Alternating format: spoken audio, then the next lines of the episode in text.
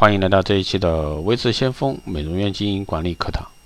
那今天这一期呢，来给大家聊一下让客源不断的啊八个细节，针对美容院的美容院经营呢，客源是每一个美容院老板的最头疼的难题。如何做到客源不断呢？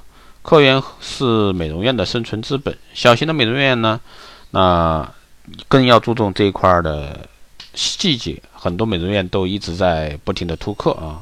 每天都在拓客，但是呢，月月拓，天天客拓客，但是呢，就是没有客人来。所以说，我们更多时候要做好自己的内功，包括你的项目结构、你的一个拓客方式啊，这都是要有所变化的。从细节做起。那首先我们要注重你的美容床啊，比如说旁边配一个床头柜，床头柜上呢可以放一些精致的装饰品和一面镜子。装饰品呢可以让人赏心悦目，镜子呢则可以让顾客在无聊时看看自己，在需要用到时呢方便取。第二个呢是作为女性顾客的第四级，为客人呢准备应季的妇女用品。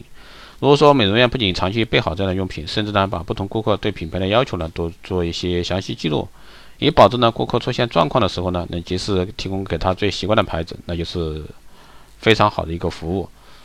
还有呢提供这个零钱兑换服务，这也是一种好好处多多的一个服务。也就是说，有时候如果说你提供零钱兑换服务，可能外面一些人呢他就觉得，哎，这里。有零钱，当然现在这个消费啊都是非常方便的啊，微信、支付宝这些都是非常方便的。可能这一块呢，相较以前来说，可能会要差一些啊。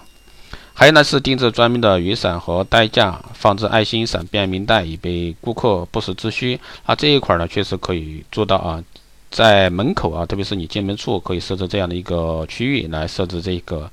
雨伞呀，和代驾放置便民袋呀，这些其实这一块还是可以的。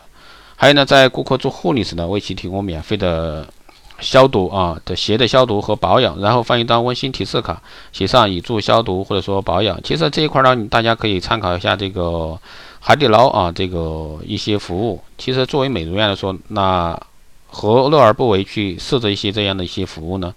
还有呢，在天花板上设计一些灯箱，宣传美容知识。这是因为顾客在做面膜时，或者说脸脸是朝上的，这样呢可以边做美容啊边欣赏广告，可以起到一个事半功倍的效果。还有呢，美容床不能摆得太挤，留有一定空间让顾客好出行。在美容院的客厅设计一个书架，然后购买一些美容图书，让美容顾客以及陪同客人呢能够接受美容的教育，学习美容知识。当然，现在的。顾客啊，都是心里比较着急的，一到美容院呢，就想是马上去进行服务。所以说，从这几个细节来说，主要是给到大家什么呢？就是说，经营好你店内的一些细节，那对你的业务成长是有非常大的一个帮助的。所以说，大家不妨在这一块啊，服务上做一些改善，一定是做细节啊，才能去赢取你的顾客长期到店。